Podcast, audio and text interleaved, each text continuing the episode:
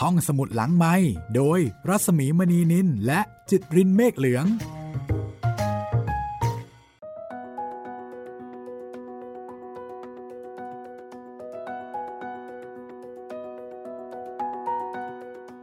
สวัสดีค่ะ ห้องสมุดหลังไม้มาอีกแล้วนะคะ วันนี้มาพร้อมกับความพยาบาทเป็น EP ที่ 2 ค่ะ คุณจิตรินคะ ครับผมสวัสดีครับพี่หมีแหมหลังจากตอนที่แล้วเราไปทำความรู้จักกับฟาบิโอ ฟาบิโอโรมานีคนที่เขาบอกว่าเขาตายไปแล้วนะ ครับ อ่านดูแล้วงงไหม ก็อาจจะยังไม่รู้ตื้นลึกหนาบางของเนื้อเรื่องมากเนาะพี่ อาจจะเป็นการตายในเชิงเปรียบเปรย หรือว่าอาจจะตายจริง ๆ ไปแล้วก็อ่าได้นดูแล้วก็ เอ๊ะมันใช่เกิดอะไรขึ้น แล้วทำไมถึงถึงขั้นที่ต้องตายกันเลยทีเดียวเชียว แล้วเรื่องนี้มันคือความพยาบาท มันต้องเป็นเรื่องที่ลืมไม่ลงจริง ๆ ค่ะ แต่ก่อนจะไปรู้ว่าเขาพยาบาทใครหรือว่ามีเรื่องอะไรเนี่ย ก็ต้องรู้จักตัวตนของชายหนุ่มผู้นี้ก่อนเนาะพี่ ค่อยๆเนาะตอนนี้เล่าถึงประวัติครอบครัวภูมิหลังอ่าพ่อเป็นเขานะจ๊ะ ไม่ใช่คนธรรมดา ธรรมดาครับเขาฟิลิปโป โรมานี ครอบครัวมีชาติมีตระกูลมีฐานะค่ะ ตัวเขาเองก็มีต้นทุนพื้นฐานที่ดี ใช่ ตัวเองก็ไม่ได้เป็นคนที่แบบฟุ่มเฟือยหรูหราขนาดนั้นด้วย แล้วอีกประเด็นหนึ่งก็คือว่า เขามักจะถูกล้อเลียน อันนี้แหละที่เราติดกันไว้เมื่อคราวที่แล้ว วันนี้เราจะได้รู้กันแล้วครับว่าทำไมถึงโดนนั่นเพื่อน่ะนสิล้อ คือถ้าเกิดว่าไม่ได้เป็น LGBT เนาะ LGBT ในครับยุคนั้น ก็คงเป็นเรื่องที่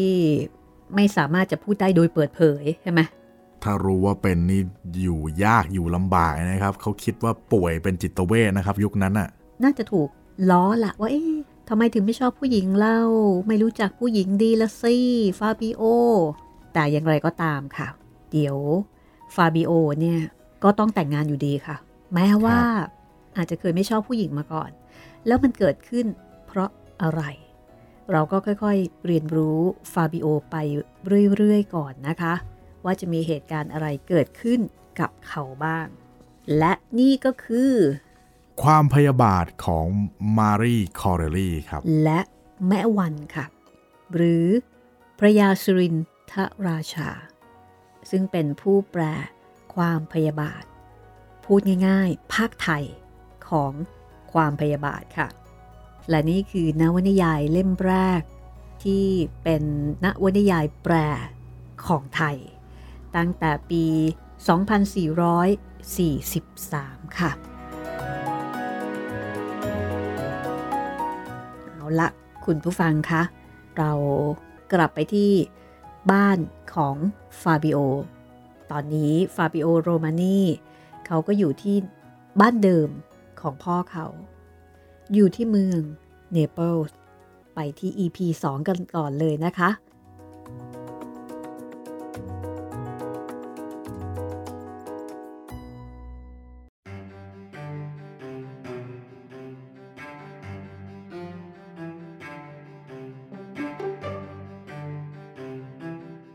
ฟาบิโอ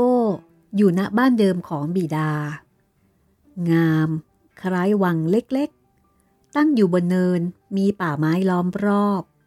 มองเห็นทะเลได้ถนัด ส่วนรอบบ้าน ปลูกไม้ดอกไม้ผลไม้ใบ ต่างเป็นที่ตระการตายิ่งนัก นกที่ร้องเพลงอันไพเราะ ถูกขังไว้ในกรงบ้าง ปล่อยเป็นไทยแก่ตนบ้าง บินไปมาร้องส่งเสียงอันน่าฟังตามซุ้มต้นไม้ในสวน น้ำพุผวยพุ่งขึ้นจากท่อพุ พ่านไปตามท่าทางหลายอย่าง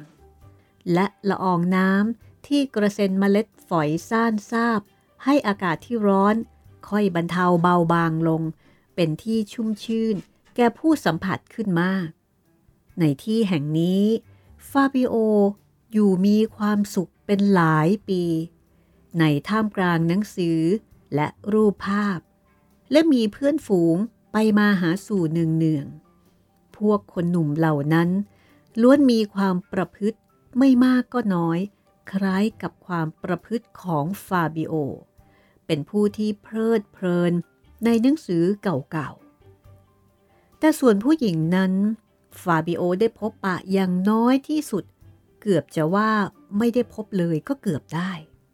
จะพูดโดยแท้ที่จริงแล้ว ฟาบิโอคอยหลบหลีกไม่อยากให้เจอได้ พวกท่าน ที่มีลูกสาวสวย หน้าแต่งงานเป็นอันมาก ได้เชิญฟาบิโอไปเที่ยวเล่นเรือนของเขาเนืองเนือง แต่เขาก็หาเหตุที่จะไม่รับการเชื้อเชิญเหล่านั้นด้วยประการต่างๆ หนังสือดีๆ ที่มีอยู่ บอกว่าอย่าให้สมาคมในสตรีสโมสร ฟาบิโอเชื่อถือ และทำตามคำเตือนสติ พวกเพื่อนหนุ่มๆ ที่ยังเป็นทาสแห่งความรัก ได้พูดจาเยาะหยอกฟาบิโอบ่อยๆ ในเรื่องนี้ แต่การที่ฟาบิโอทำเฉยๆนั้น ก็ทำให้พวกเพื่อนเหล่านั้นก็แพ้ไปเอง ความเห็นของเขานั้นฟาบิโอเห็นว่า เป็นท่าแห่งการคบเพื่อนดี ดีกว่าเป็นท่าแห่งความรัก ในเวลานี้มีเพื่อนคนหนึ่ง เป็นเพื่อนอย่างสนิท ที่จะฝากชีวิตไว้ในกำมือได้ เข้ามาติดต่ออยู่กับฟาบิโออย่างสนิทสนมหาสองในโลกไม่มี เขาผู้นี้มีนามว่ากิโดเฟอร์ลารีก็ได้ช่วยพวกเพื่อนอื่น ล้อเลียนฟาบิโอ ในเรื่องเกลียดผู้หญิงด้วย น่าอายฟาบิโอ น่าอาย เจ้าจะไม่รู้รสของชีวิต ว่าประเสริฐเพียงใด จนกว่าเจ้า จะได้ลิ้มรสเยื่ออันโอชะ ที่ริมฝีปาก อันพรายพริม แดงประดุดสีลิ้นจี่ชิม เจ้าจะไม่มองอะไรเป็นที่เจริญตา เท่าที่จะมองจ้องดูในแววตาของสตรีสาว ซึ่งวาวเป็นมันคลับ และซึ้งเหลือวิสัยที่จะอย่างถึง เจ้าจะไม่มีความยินดีอะไรมาก เท่าเอามือ โอบรอบตัวสตรี และได้ยินเสียงหัวใจของเขา เต้นเข้าจังหวะ กับเสียงหัวใจของเจ้าเองเต้น ไปเชื่อหนังสือทำไม หนังสือที่ตาเถนบอบ้า คร่ำครึอินผู้มีรู้จักว่าความเป็นบุรุษเป็นอย่างไร เรียงเป็นเล่มขึ้นไว้ โลหิตของเขา ใสดังน้ำกรอง เหตุที่ทำให้เขาเขียนเป็นสมุดขึ้นไว้ ก็เป็นเพราะเขารักผู้หญิง และไม่สำเร็จความปรารถนาโดยความแค้น จึงมาพร่ามลงไว้ พวกนักปราชญ์เหล่านั้นไม่ได้ประสบสิ่งประเสริฐของชีวิต และยังไม่หนำจะมาทำคนอื่นให้เจริญรอยที่ผิดไปอีกด้วยเล่า อย่างไรเพื่อนเอ้ย เจ้า ผู้มีฝีปากอันเฉียบแหลม มีตาอันคมคาย มียิ้มแย้ม อันเป็นที่ยวนใจ มีรูปโฉม อันอ่อนแอนพึงสวาด จะไม่ลงชื่อเข้าในสารบบของความรักหรือ ฟาบิโอยิ้มเมื่อได้ยินเพื่อนของเขาพูดอย่างนั้น แต่ไม่ได้ตอบว่าประการใด คำที่พูดนั้นหากลับตามความเชื่อถือเดิมได้ไหมถึงกระนั้น ฟาบิโอยังอยากฟังเขาพูด น้ำเสียงที่พูดนั้นไม่ขัดหู และคำพูดนั้น เขาแสดงด้วยในตาคล่องแคล่วมากกว่าคำพูดด้วยปากเสียอีก ฟาบิโอรักเขา เทพเจ้าเป็นพยาน รักจนปราศจากซึ่งความรังเกียจ ความเห็นแก่ตัว และอื่นๆ ความรัก ชนิดที่สิงอยู่บ้างในระหว่างเพื่อนเด็กนักเรียน และเป็นของหายาก ในระหว่างคนที่เจริญวัยด้วยกันแล้ว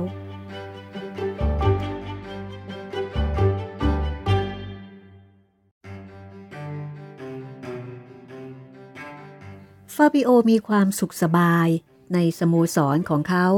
กิโดเฟอร์ลารี ก็เห็นอย่างเดียวกัน ในสโมสรของฟาบิโอ ทุกคนมีเวลาที่อยู่สมาคมด้วยกันมาก กีโดก็เป็นกำพร้าบิดามารดาตั้งแต่เล็กเช่นกัน เพราะฉะนั้น กีโดเลือกที่จะประพฤติอะไรก็ได้ตามความชอบใจ เป็นคนชอบศิลป์มาก ถึงโดยจะเป็นช่างเขียนที่เรียกว่าสำเร็จได้ก็จริง แต่เป็นคนอนาถาเท่ากับฟาบิโอที่เป็นคนมั่งคั่ง ฟาบิโอคอยหาโอกาสที่จะเยียวยาอยู่เสมอ แต่ต้องทำด้วยอุปเทศอย่างใดอย่างหนึ่ง ที่จะไม่ให้เขารู้สึกสะดุ้งสะเทือนว่าเผื่อแผ่ เกลือกว่าจะเห็นเป็นการดูถูกดูแคลนไป มนุษย์ในโลกนี้ มนุษย์คนใดถึงจะให้ดีเท่าดีเพียงใด ก็ไม่สามารถที่จะมีความสุขอยู่ยั้งยืนนานได้ พระเคราะห์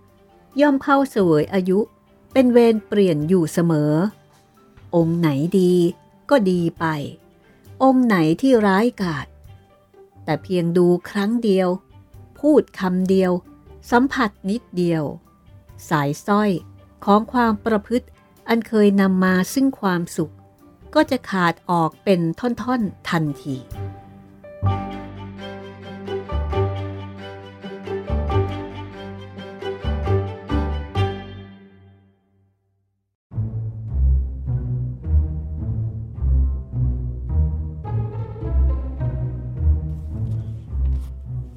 ความเปลี่ยนแปลงได้มาสู่ตัวข้าพเจ้า เหมือนดังมาสู่สัตว์ อันมีชีวิตทั้งหลายในโลกนี้ประดุดเดียว วันหนึ่ง ข้าพเจ้าจำได้แม่นยำมาก เป็นวันแดดจัดในฤดูร้อนปลายเดือนเมษายน คริสตศักราช 1881 ในเมืองเนเปิล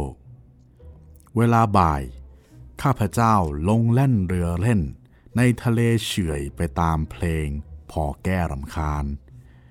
กีโดไม่อยู่ ไปกรุงโรมเพื่อจะเยี่ยมพวกพ้องสักสองสามอาทิตย์ทำให้ข้าพเจ้ารู้สึก ว้าเววังเวงมาก เวลาที่แล่นเรือยอทนั้น มิได้นึกตั้งใจให้หัวเรือไปทางไหนนัก ปล่อยมันเรื่อยๆ สุดแล้วแต่ย่านางจะพาเรือไป ลงปลาย มันแล่นมาเข้าอ่าวเฉยๆ ก่อนที่ข้าพเจ้า จะได้นึกตั้งใจจะจอดเทียบฝั่งสิ มือก็หันหางเสือ เข้าเทียบเสียเรียบร้อยก่อนแล้ว พวกลูกเรือ ต่างก็ขึ้นฝั่งไปเที่ยวตามชอบใจของใคร ข้าพเจ้าเองก็ขึ้นบนฝั่งเหมือนกัน ให้อยู่เฝ้าเรืออยู่แต่คนเดียวก็พอ แต่ตัวข้าพเจ้าเองมิได้ปรารถนาจะขึ้นเพื่อการสนุกอันใดเลย คนที่รู้จักมักคุ้นในเมืองก็มีมากหลาย แต่ไม่อยากไปทำให้ความรู้จักนั้นสนิทสนมนัก เดินสังกตายไปอย่างนั้น เดินไปพลางนึกไปพลาง ว่าจะกลับบ้านไปทางบกดี หรือจะไปทางน้ำที่มาดี ยังไม่ตัดสินชี้ขาดในใจว่าทางไหนแน่ พอได้ยินเสียงร้องเพลง และมองเห็นเสื้อขาวๆเดินเป็นทิวมาแต่ไกล เดือนเมษายน เป็นเดือนที่เขาแห่แม่พระ มารดาพระเยซู ข้าพเจ้า จึงนึกขึ้นได้ทันทีว่า เห็นจะเป็นกระบวนแห่แม่พระแน่แล้วไม่มีอื่น ขี้เกียจหน่อยๆ อยากดูนิดๆ จึงหยุดยืนคอยดูอยู่ที่นั่น เสียงเพลงใกล้เข้ามาใกล้เข้ามา เห็นพระเห็นเครื่องแห่ เห็นแกว่งกระเช้าเนื้อไม้กฤษณา ขี้ทูบที่เผาไฟ เห็นไฟเทียนเรียงเป็นแถว เห็นพวกเด็กๆ และผู้หญิงสาวๆ คลุมผ้าโปร่งขาว ในขณะชั่วพริบตาเดียวนั้น ความงามปรากฏแก่จักสุข้าพเจ้า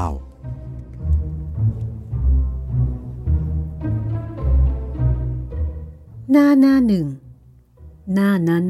ได้งามเปล่งประดุดดวงดาว เปล่งออกมาจากก้อนเมฆแห่งผม หน้าหน้านั้นที่มีแก้มอันเปล่ง ประดุดผลมะปราง งามบริบูรณ์ที่จะหาตำหนิมิได้เลย ดวงตาทั้งสองข้างวาว และดำประดุดมณีนิน หน้านั้นที่มีปากบางเล็กและยิ้มยั่วยวนใจ ฟาบิโอจ้องมองแล้วจ้องมองอีก รู้สึกเสียวตัวและใจวาบวาบ เขานึกในใจว่า ความงามนี่เอง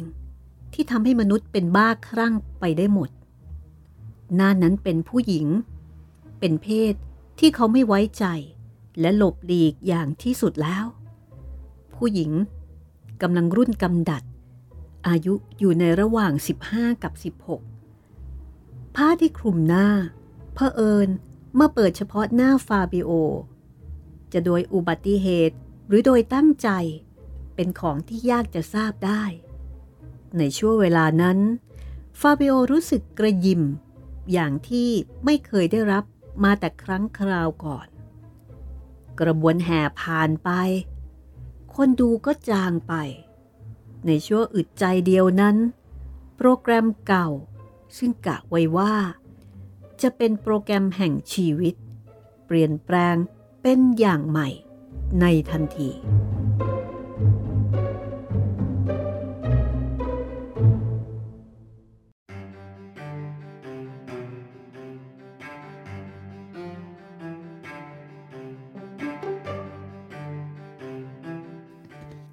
ฟาบิโอได้แต่งงานกับสาวน้อยคนนั้นสมประสงค์ แต่การที่เกี้ยวพาราศี สู่ขอจนได้ร่วมห้องกันฉันใดนั้น ไม่จำเป็นจะยกขึ้นกล่าวให้ยืดยาว ด้วยธรรมดาอย่างนี้ ย่อมถึงจะไม่เหมือน ก็คงแม้นกันทุกรูปทุกนาม หญิงคนนั้นเป็นบุตรสาวคนเดียวของขุนนางชาวเมืองฟลอเรนซ์เดิมเคยเป็นคนที่มีชื่อเสียงโด่งดัง ครั้นมาภายหลังเเกิดครั่งด้วยการเล่นพนนัน จนฉิบหายขายตนหมด เขาได้ส่งบุตรสาวมาอยู่ในคอนแวนต์ตั้งแต่ย่อม หล่อนจึงไม่รู้การเป็นไปในโลกเลย บิดาของหล่อน ได้บอกกับฟาบิโอด้วยในตาอันหล่อด้วยน้ำว่า ลูกสาวของฉัน บริสุทธิ์แท้ บริสุทธิ์ดังดอกไม้ที่บูชาพระ ฟาบิโอเชื่อ ผู้หญิงเพิ่งจะรุ่นแตกเนื้อสาว และขังอยู่กับพวกชีตั้งแต่เล็ก จะไม่บริสุทธิ์อย่างไรได้ ฟาบิโอมีความยินดี ที่จะเด็ดดอกประทุมที่เพิ่งจะแย้มมาไว้ประดับกาย และข้างฝ่ายบิดาของหล่อน ก็มีความยินดีอย่างยิ่ง ที่จะตกแต่งบุตรสาว ซึ่งตัวไม่มีเงินทองจะให้ ให้ไป แก่ชายอันสมบูรณ์มั่งคั่งเช่นนั้น ทั้งคู่ได้แต่งงานกันในเดือนมิถุนายนกีโดเฟอร์รารีได้จัดของกำนันอย่างดีมาให้ เพื่อแสดงความสัมพันธมิตรอันดี และเมื่อพิธีอาวาหมงคลสำเร็จลงแล้ว กีโดได้พูดกับฟาบิโอว่า อย่างไรฟาบิโอ คำเตือนสติของข้าเป็นประโยชน์แก่เจ้าไม่ใช่หรือ ธรรมดาคนเงียบๆมักเดินแต้มสูง อย่างเดียวกับสุภาษิตกล่าวว่า น้ำนิ่งไหลลึก เพชรอันหาค่ามิได้ ตกมาเป็นสมบัติของเจ้า เจ้าได้หญิงงามหนึ่งไม่มีสองในประเทศอิตาลีฟาบิโอได้บีบมือ ความสัมผัสทำให้รู้สึกถึงความเก่า เพราะว่ากีโด เดี๋ยวนี้มิได้เป็นคนรักที่สุดของฟาบิโอเสียแล้ว เมื่อมองดูนินนาภรรยาของฟาบิโอ ความงามของหล่อนทำให้เขาตามืดมัวด้วยกามราก ฟาบิโอลืมสิ่งใดในโลกหมดจำได้แต่หล่อนคนเดียว ทุกลมหายใจเข้า หายใจออก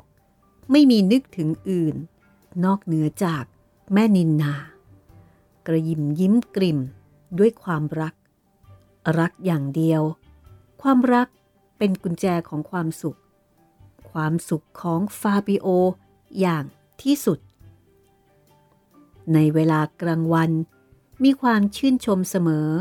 กับได้ไปอยู่ในเทวะประเทศ กลางคืน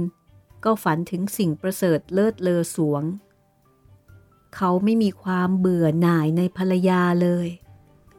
ยิ่งอยู่ด้วยกันนานเข้า ยิ่งได้เห็นหล่อนงามขึ้นทุกวันทุกวัน หล่อนใช่อื่นไกล คือเครื่องดูดดื่มแห่งหัวใจนั่นเอง และภายในสองสามเดือน หล่อนได้คุ้นเคยแก่ธรรมชาติของฟาบิโอจนหมดสิ้น นินนาทราบว่า ความสวยความงามของเธอ เป็นเครื่องผูกพัน อันไม่ให้ฟาบิโอไปห่างห้องได้ หล่อนทราบชัดว่า ฟาบิโอนับถือ และทำตามคำสั่งหล่อนประดุดเป็นทาสหล่อนทราบ อะไรที่หล่อนไม่ได้ทราบ เมื่อนึกถึงเรื่องเหล่านี้ขึ้นมา แล้วทำให้บรรดาลโทสะ ผู้ชายทั้งหมดที่มีอายุกว่า 20 ปีขึ้นไป ก็คงจะเรียนกลของสตรีไม่มากก็น้อยทุกคนไป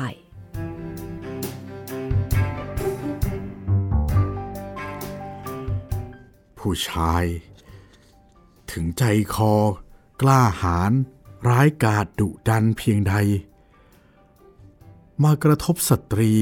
อันมีรูปร่างงดงามเข้าแล้ว ก็อ่อนลงไปอยู่ในกำมือ สิงโตก็กลายเป็นแพะทันที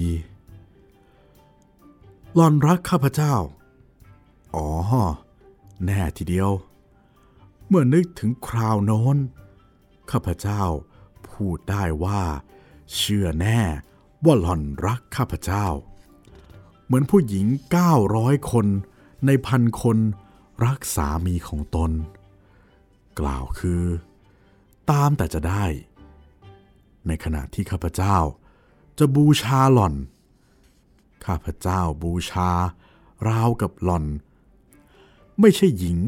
อย่างที่อยู่ในมนุษย์โลก ที่เป็นฉะนั้น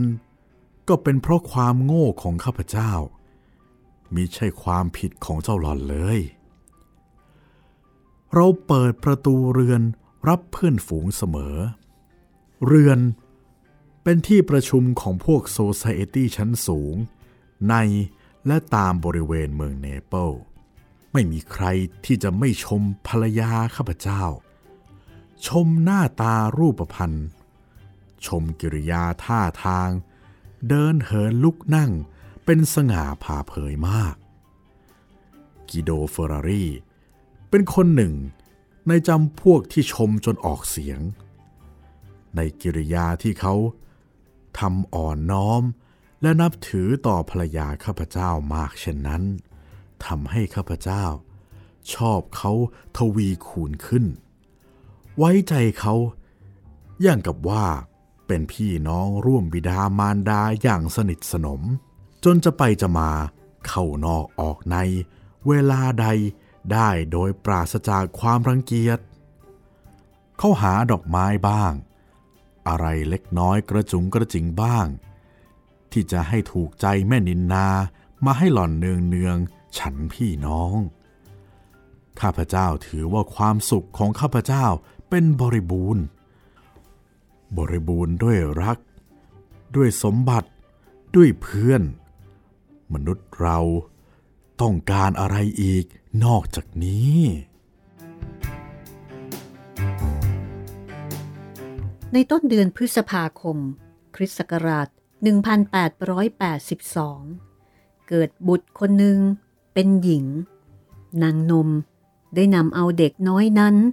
มายังฟาบิโอ ในขณะที่นั่งรับประทานอาหารเช้า อยู่กับกิโดที่ประเบียงเรือน กระจ้อยร้อยนิด มีผ้าผ่อนอย่างดี พันอยู่ออกกรุงรัง ฟาบิโอได้รับบุตรมาจากมือนางนม ด้วยความชื่นชมอย่างยิ่ง เด็กน้อยนั้นได้ลืมตาขึ้น ในตาใหญ่และดำไม่มีผิดตาของมารดา ฟาบิโอได้ยกบุตรน้อยขึ้นจูบหน้ากีโดได้ทำตาม ในตาดำนั้น ได้มองดูทั้งสอง เหมือนจะถามว่านี่เล่นอย่างไรกัน นกที่เลี้ยงไว้ในกรง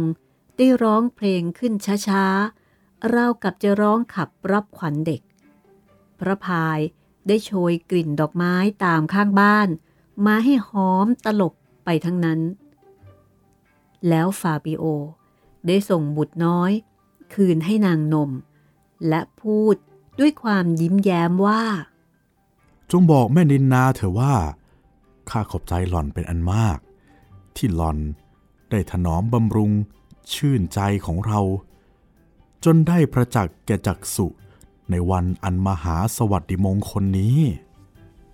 เมื่อนางนมพาเด็กไปเล่นแล้ว กีโดได้เอามือจับไหล่ของฟาบิโอ หน้าซีด ลงกว่าปกติ และว่า ฟาบิโอ เจ้าเป็นคนดีมากหึยังไงกัน ฟาบิโอตอบยิ้มยิ้ม ข้าก็ไม่ดีกว่าคนอื่นสามัญเจ้ามีความระแวงน้อยกว่าคนโดยมากกีโดพูด เขาหันหน้าไปเด็ดดอกลัดดาวันที่ขึ้นพันอยู่ที่ระเบียงเรือนเล่น เป็นเชิงแก้ขวย ในขณะที่ฟาบิโอ เพ่งดูด้วยความประหลาดใจ นี่แปลความว่าอะไรกันเพื่อน มีเหตุอะไรบ้างที่ควรข้าจะระแวงสงสัยใคร กิโดหัวเราะ และนั่งลงที่เดิมที่โต๊ะรับประทาน แล้วตอบอย่างลอยเปล่าเปล่าแต่ในเมืองเนเปิลนี้ อากาศเป็นเต็มไปด้วยความระแวงต่างๆ หึงหวงกันถูกถูกผิดผิดเด็กที่เกิดภายหลังๆ ก็เลยเรียนเอาเป็นเยี่ยงเป็นอย่าง คนทำผิดต้องไปลุแก่โทษ แก่บาทหลวง แต่บาทหลวงซ้ำระยำไปกว่าคนที่มาลุแก่โทษเสียอีกๆกิโดหยุดนิ่งอยู่สักครู่หนึ่ง แล้วก็พูดต่อไปอีกว่า ไม่เป็นการประหลาดหรือที่จะรู้จักคนอย่างเจ้าฟาบิโอ คนที่มีความสุขในความรักที่บ้าน และไม่มีความระแวงอะไรเลย ข้าไม่มีเหตุอันใด ที่จะไม่วางใจนะ นินนาหรือก็บริสุทธิ์เท่ากับเด็กน้อยซึ่งคลอดใหม่ในวันนี้ กิโดพูด ฟาบิโอนึกในใจว่าจริงทีเดียว เพราะขณะนั้นกีโดจ้องดูตาของฟาบิโอ แล้วก็หัวเราะ ใสยิ่งน้ำค้างแท้ที่ค้างยอดหญ้า บริสุทธิ์ยิ่งเพชรที่หาตำหนิไม่ได้ และเข้าใกล้ไม่ได้ ประดุดดวงดาวอันอยู่ลิบลับ อย่างนั้นไม่จริงหรือฟาบิโอยอมรับว่าเป็นจริง อย่างที่กีโดกล่าว มีอะไรในกิริยาที่ทำให้เป็นปริศนา แก่ฟาบิโอ ในไม่ช้า ทั้งคู่ก็สนทนากันถึงเรื่องอื่น ๆเลยไป ฟาบิโอ ก็ไม่ได้นึกได้ฝันถึงคำที่พูดนั้นอีก แต่เวลาได้มาถึงในเร็วพลัน เมื่อฟาบิโอมาใคร่ครวญฟื้นความเก่าขึ้นอีก เขาก็กลับจำคำพูดที่กีโดพูดในวันนั้น ได้ทุกน้ำคำ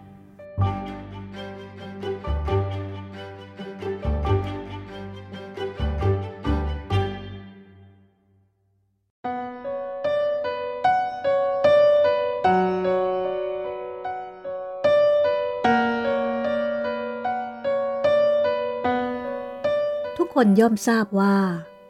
ฤดูร้อนในเมืองเนเปิลเมื่อปีคริสต์ศักราช 1884 เป็นอย่างไร หนังสือพิมพ์ทุกประเทศ ย่อมกล่าวถึงความน่ากลัวอย่างมหัน อหิวาตกโรคได้เกิดมีขึ้น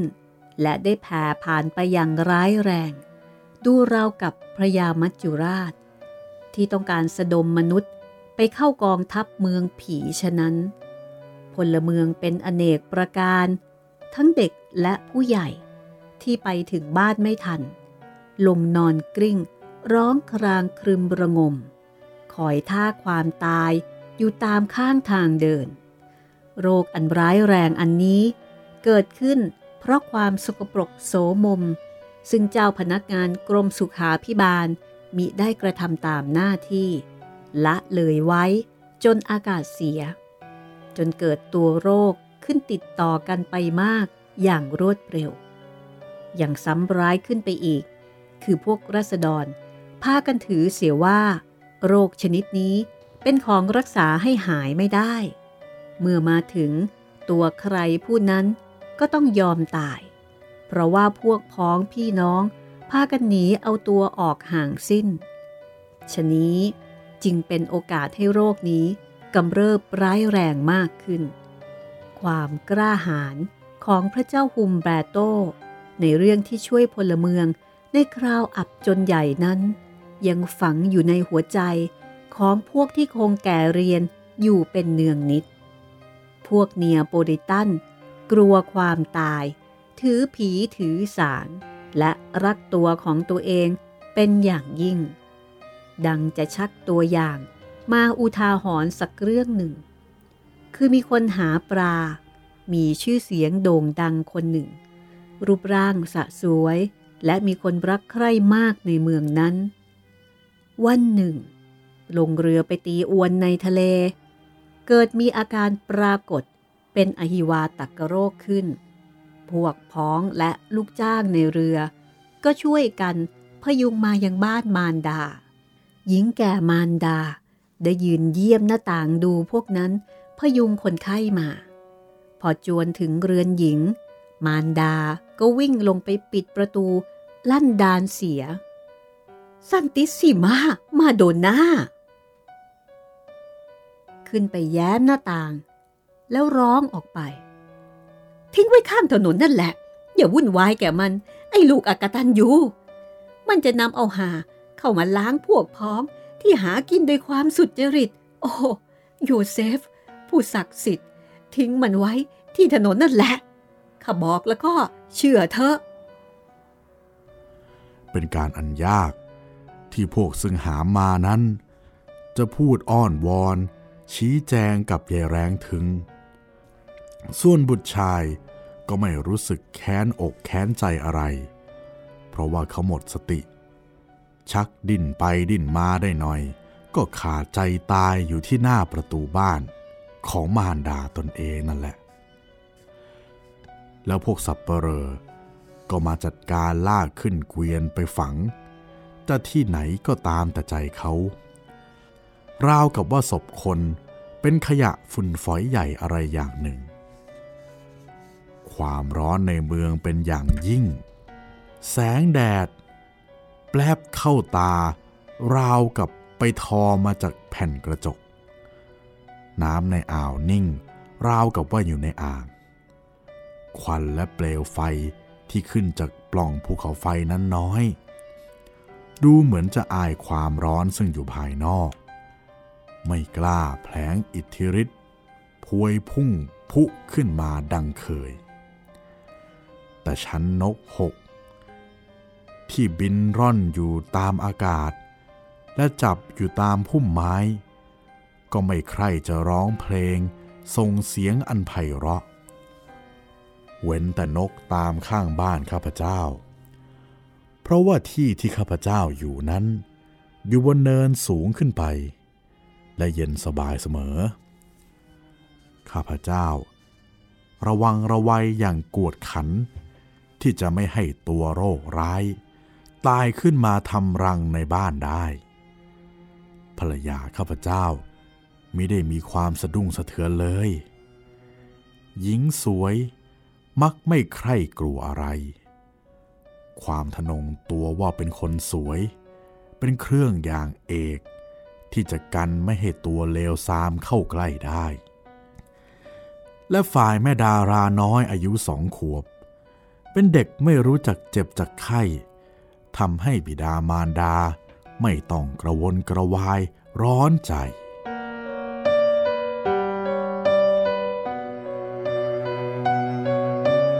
เอาละค่ะ มาถึงตอนนี้นะคะ ก็ดูเหมือนว่า จากที่เคยไม่ชอบผู้หญิง เพราะว่าเชื่อในคำสอนว่า โอ้ตายละอย่าเป็นทาสผู้หญิงเลย ไม่ดีหรอก แต่ตอนนี้ค่ะ เจอของจริงเข้า เป็นทาสภรรยาเรียบร้อยแล้วนะคะ มีความสุขมาก มีความสุขที่สุดนะคะ และโดยเฉพาะตอนนี้ก็มีลูกแล้วด้วยค่ะ และ EP ต่อไปตอนต่อไปนะคะ ก็จะดำเนินมาถึงอีกจุดหนึ่งค่ะ นั่นก็คือกิโดเฟอร์รารี ได้มาอยู่กับฟาบิโอค่ะ เพื่อนรักค่ะแม่เพื่อนรักนี่แม่รู้สึกมันจะใกล้ชิดเกินไปหรือเปล่าสนิทกันนะเขาสนิทกันมากเลยแหละแต่คราวนี้ค่ะ มาอยู่กับฟาบิโอแล้ว ในขณะที่สถานการณ์บ้านเมืองเนี่ยโอ้โหมันมันค่อนข้างจะใช้คำว่าอะไรดีอะดุเดือดอยู่เหมือนกันนะในแง่ของโรคระบาดเนี่ยค่ะ เพราะว่า อหิวาตกโรคเนี่ยมันมันกำลังสุกงอมได้ที่เลยนะคะก็ฆ่าชีวิตผู้คนมากมาย แล้วหลังจากนั้นจะเกิดอะไรขึ้น EP ต่อไปค่ะ ต้องมาฟังกันกับความพยาบาทค่ะ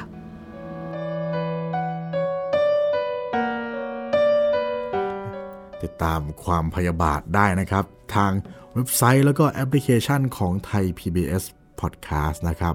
รวมถึงทาง YouTube Channel ไทย PBS Podcast ด้วยนะครับ และนี่ก็คือ ณวนิยายแปลเรื่องแรกของไทยนะคะ โดยแม่วัน พระยาสุรินทราชาค่ะ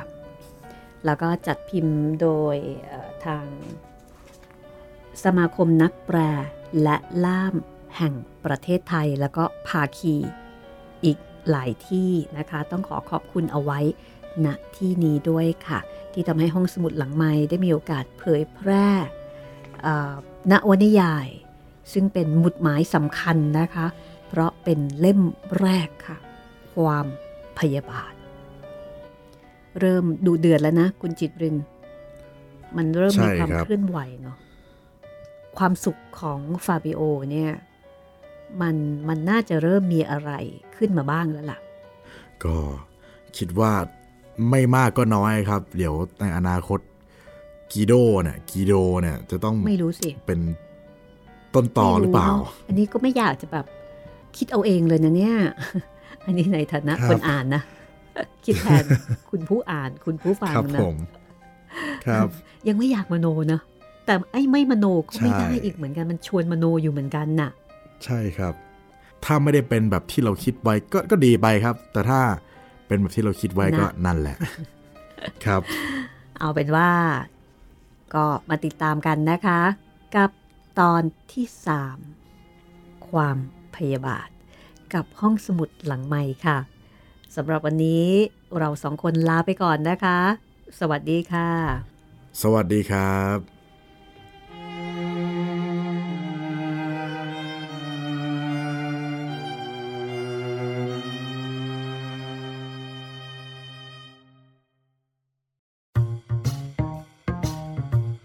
ห้องสมุดหลังไม้โดยรัสมีมณีนินและจิตรินเมฆเหลือง